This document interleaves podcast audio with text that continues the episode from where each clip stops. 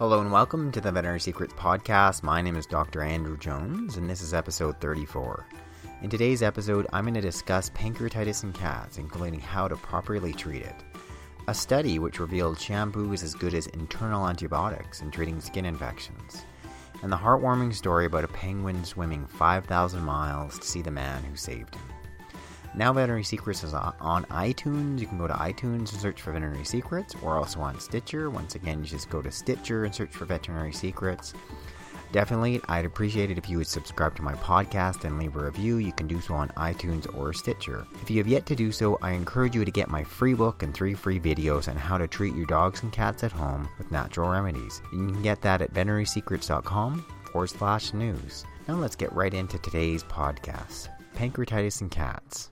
The pancreas is a glandular organ just under the stomach. It has two primary functions. One is to produce hormones, uh, primarily insulin, which regulate blood sugar, and the other is produce digestive enzymes. And they're secreted into the, the small intestine and the stomach, and they help break down food, thinking that your dog or cat or us are ingesting. The problem with pancreatitis is that it can cause a whole host of problems, primarily because of these digestive enzymes. So what's happening is that these enzymes they can escape from the pancreas, and then they become activated. They become active, and what they're going to do is they're going to digest whatever's around them. And this is exactly what happens when the pancreas gets inflamed. The enzymes they escape, they then become activated, and then they start to digest the pancreas, the adjacent organs such as liver, uh, the tissue, whatever area and whatever tissue they're in contact in contact with. Also, if the pancreas is severely affected, it can also affect the production of insulin, and in some of these animals, we can also see diabetes, and this can be temporary or permanent. There can be also more, even more serious complications from pancreatitis. Fortunately, this seldom happens, but it's important that you're aware of them. One, it can it can affect the lungs. Um, what it what it does is affect a thing called surfactants on the lung tissue, and they're there to keep these one specific thing called alveoli. That's a primary part of your cat's lungs, and they are supposed to stay open every time your cat exhales. But if the surf- surfactants aren't present, the lungs, these al- alveoli, essentially close up and collapse, and essentially the lung is collapsing, and it can cause respiratory failure. The second big complication, unfortunately, is very uncommon too, is called DIC, or disseminated intravascular coagulation. Um, and basically, what it is, at the same time, you've got blood that's clotting and then blood that is not clotting all throughout the body. This whole cascade of events can happen. It can happen in many serious, sort of one of the last stages of many serious disorders, um, you know, such as trauma in your cat. Um, but that's one of the less common side effects, but one that you need to be aware of. And the last really uncommon side effect is called pancreatic encephalopathy or brain damage, and it can occur if the fats protecting the brain are also affected. You know, they're digested by these, broken down by these digestive enzymes. Fortunately, most of the time, pancre- pancreatitis is just confined to the pancreas itself and the adjacent organs, you know, primarily the liver. Um, it can be a sudden onset called acute, or it can be chronic where it's sort of ongoing and fermenting. I think that's much more typical in people. And then it can be really it can really mild. You know your cat's just a bit uncomfortable. You might even not know anything's going on or be really severe severe intestinal upset. So what causes pancreatitis in cats? Well it's much different than what we do see in dogs and we see in people. So in dogs and people I mean, the most common thing was you know they we or dogs ingest a high fat meal, triggers the pancreas. You have this acute stomach pain, abdominal pain, this acute vomiting that's not non-stopping. That's more typical dogs and people. Where when in our cats, it's not the case. Ninety percent, most of the time, we never know what causes it. Some of the possible causes: one, uh, feline distemper virus that can cause it. There's a parasite, intestinal parasite called toxoplasma that can cause it.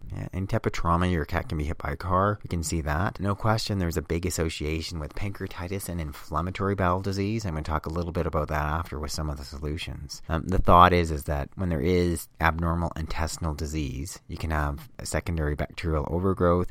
Some of this bacteria can get up into the pancreatic duct, affecting the pancreas, causing pancreatitis. Um, you got these old flea and tick medications. They're called organophosphates, but they're also you know used still used in commonly used in houses, etc. Um, you might use in your lawn or your garden. And some of the old flea collars, those those can cause pancreatitis, and there's a couple of some veterinary drugs to be aware of. An immunosuppressive drug called azathioprine can cause it, a diuretic called furosemide, an antibiotic called tetracycline, a seizure medication called valproic acid, and a heart medication not seldom used called procainamide. So just being aware of all those and avoiding those, especially if you specifically if you've got a cat that's prone to pancreatitis. So if your cat has pancreatitis, you know, what are you going to see? I mean, as I said earlier, it's not the same as, as dogs and people where you're going to see this, you know, stomach pain, acute vomiting. Fever may or may not see a fever, but more often than not, the temperature goes down instead of going up. The most common clinical sign we're seeing in our cats is they're just not themselves, they're lethargic, weak, and they're not eating, or their appetite is, is dramatically diminished. And pretty much all cats with pancreatitis, they stop eating, they lose their appetites. About nearly half of those cats um, with a condition called fatty liver, it's also known as hepatic lipidosis, have pancreatitis as the underlying cause. So, I mean, that's another disorder that I'll talk talk about in future podcasts, but specifically with fatty liver. You know, they what happens is your cat stops eating, the liver itself gets infiltrated with fat, and then they become especially ill because they've got primary liver disease, and you may see some of the some of the signs of liver disease, such as jaundice. But what they're saying is almost 50% of those cats with fatty liver have pancreatitis as the underlying cause. So as far as diagnosing pancreatitis in your cat, there is a specific test called SPEC FPL, which stands for Specific Feline Pancreatic Lipase Test. It can be run as an, a test that's sent out, or even in many clinics can now do it in house, and you can get an actual result pretty quick. Other options, some clinics will still ultrasound, so they can ultrasound your cat and see an inflamed pancreas, and that can, becomes pretty obvious they've got pancreatitis. You know, in some cases, your cat they may there may need to be a biopsy to confirm it. For the most part, it's just a, that fairly simple SPEC FPL test. So if your cat has a positive SPEC FPL test and they have no symptoms, treatment may not be necessary. But you should really be thinking about doing some good things limit the chance of your cat developing pancreatitis. You know, such as a less reactive hypoallergenic type diet looking adding in those good bacteria, those probiotics, uh, to ultimately prevent your cat from getting pancreatitis. So then, how how is a cat treated? How would you treat your cat if they've got pancreatitis? So the, the big general three principles here are one, if there isn't an underlying cause, you know, deal with that. You know, such as organophosphates or you know, the drug tetracycline or furosemide. Get them off of that. The big mainstay is general support and just symptomatic relief. You know, so it might be IV fluids, um, controlling the vomiting, controlling the pain, if that's the case. Then, lastly, it could be much bigger things, you know, monitoring and, and, ensuring that there's not these secondary complications. So, if we've got especially ill cat, we might be checking for DIC, you know, making sure they don't have that secondary brain disorder, they don't have the respiratory disorder as effect where the surfactants are affected. And that would be much more intensive uh, care uh, that's happening at your veterinary practice but in in terms of what are the alternative options those are also used as well too. I mean, I mean, I think the first big thing is one recognizing does your cat have pancreatitis, and it, it's a real challenge for many clinics because we're so used to seeing diagnosing a dog with pancreatitis. Uh, we can check a couple specific enzymes, amylase, lipase. They present with abdominal pain and vomiting. They've got pancreatitis. Cats, it's just sort of this waxing and waning. It may be more chronic. They're just not eating. Not quite themselves. So then you really need to look at some of the alternative options, along with what you can potentially do at home to prevent this from coming back, specifically, specifically if you've got a cat with chronic pancreatitis. So the first mainstay is diet. Um, so you want to look at a hypoallergenic type diet, a unique type protein that they haven't been on before. Uh, a home op- a home one as an option is looking at a poultry base, something such as duck. So primarily a protein based food, you know, 80% poultry, not this quote unquote low fat diet that we would feed to dogs. You can add in about 20% veggies. Don't add any carbohydrates. You can add in 250 milligrams of calcium, a half of a Theragran that's a one a day human multivitamin mineral tablet, a half to one teaspoon of fish oil, plus 500 milligrams of taurine. You can just pulverize the vitamin mineral tablets, mix well, store them in the fridge, and just make sure you avoid hot spots if you're going to warm them up with a microwave. I got a couple of other things to think about. One, digestive enzyme supplements appear to be helpful in some cases. Uh, that's, that's a key thing to consider. I just there's some been many discussions around vitamin B12 and chronic pancreatitis. So the big point is that the healthy pancreas it produces a substance called intrinsic factor, and that's necessary for the absorption of vitamin B12 from the diet. But if you've got an unhealthy pancreas, it doesn't make enough, enough intrinsic, fact, intrinsic factor, and you can see a B12 deficiency. Um, so in that case, first of all, the only way to know for sure is testing it. And secondly, the treatment actually, typically B12, to get enough B12 means an injection by your veterinarian. The testing is pretty simple, the treatment is pretty inexpensive. They can even show you how to be giving the B12 injections if you need to. So that's one big point. Antioxidants, there's a couple of antioxidants that seem to reduce the severity and frequency of pancreatitis. They're vitamin C and selenium. The vitamin C dose is 100 milligrams per 10 pounds of body weight daily. The selenium dose is 5 micrograms of selenium per 10 pounds of body weight daily. There's a homeopathic called Nux Vomica, and it's one which will give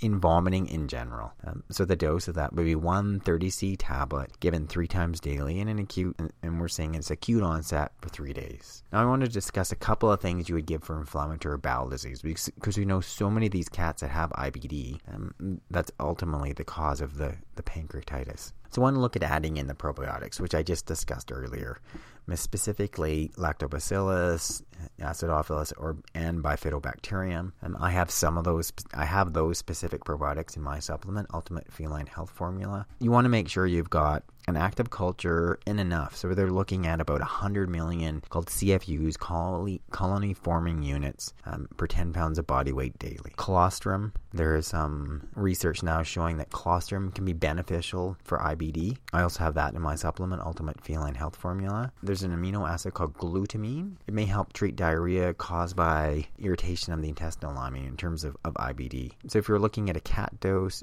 you're looking at about 300 milligrams three times a day day. There's a flavonoid called quercetin. That's a flavonoid that's found in apple peel. We're looking at a dose of that of 50 to 100 milligrams twice a day. Chamomile, many of you probably taking that as a tea. That can also be added in. Um, there's some thought that it may help with IBD. And if I had a cat that had um, chronic pancreatitis, I would be looking at adding chamomile right to their water so that I know they're going to get some potential benefit from that. And lastly, there's a couple of homeopathics I want to mention. One is called Mercurius, the other one is phosphorus, the other one is arsenicum, but Mercurius in particular is one that, that people are using for IBD, so it may be beneficial for your cat. So there's some options, and I, I think the big point here is most of you, if you're listening to the podcast and you've, part of you is just I'm helping you have more additional information about diseases in general, but if you've got a cat with chronic pancreatitis, just be aware of some of these other alternative options that you may not have thought of, and just discuss them with your veterinarian based on whatever uh, other treatments you're providing. And also just knowing that if you have a cat owner,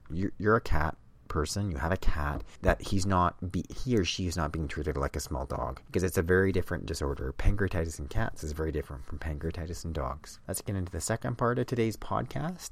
This one new veterinary study says that topical shampoo may be as effective as systemic antibiotics in treating a surface skin infection or super, superficial pyoderma in dogs. So what happened? So the emergence of antibiotic resistant strains of bacteria involved in the development of superficial pyoderma, and that surface skin infection, has led to increased interest in finding ways to treat this disease without the use of systemic medications. Currently, there are no studies that compare the use of topical antiseptics with systemic antibiotics in the treatment of canine superficial pyoderma. So, what they did so, dogs were enrolled in the study, they had a, a clinical diagnosis of superficial pyoderma, and it was based on the presence of little bumps on the skin called pustules or papules. You can get circular circular areas called epidermal collarettes. Some people think they look like ringworm, and or crusts, and they found and they also made sure that they had the detection of at least one neutrophil. That means that's a type of um, white cell that we know is there fighting this bacteria. Dogs with this deep pyoderma, or deep skin infections, yeast, or ectoparasites, so such as fleas or lice or ticks, and they were excluded from the study. Specimens for culture and sensitivity testing were collected on the initial visit, day one, and then a total skin infection or pyoderma score based on the severity of the lesions, as well as a score of how itchy they were called a pruritus score, were assigned assigned at a baseline and necessity to visit. Dogs were evaluated on days 7, 28, and 56. The dogs were randomized into two groups. The first group was treated for four weeks with a 4% chlorhexidine shampoo. Essentially, that's what I've talked about in the past. It's also known as sold under the brand name Hibitane. It's a real common, quite safe and effective antiseptic shampoo. The other group that were treated with 25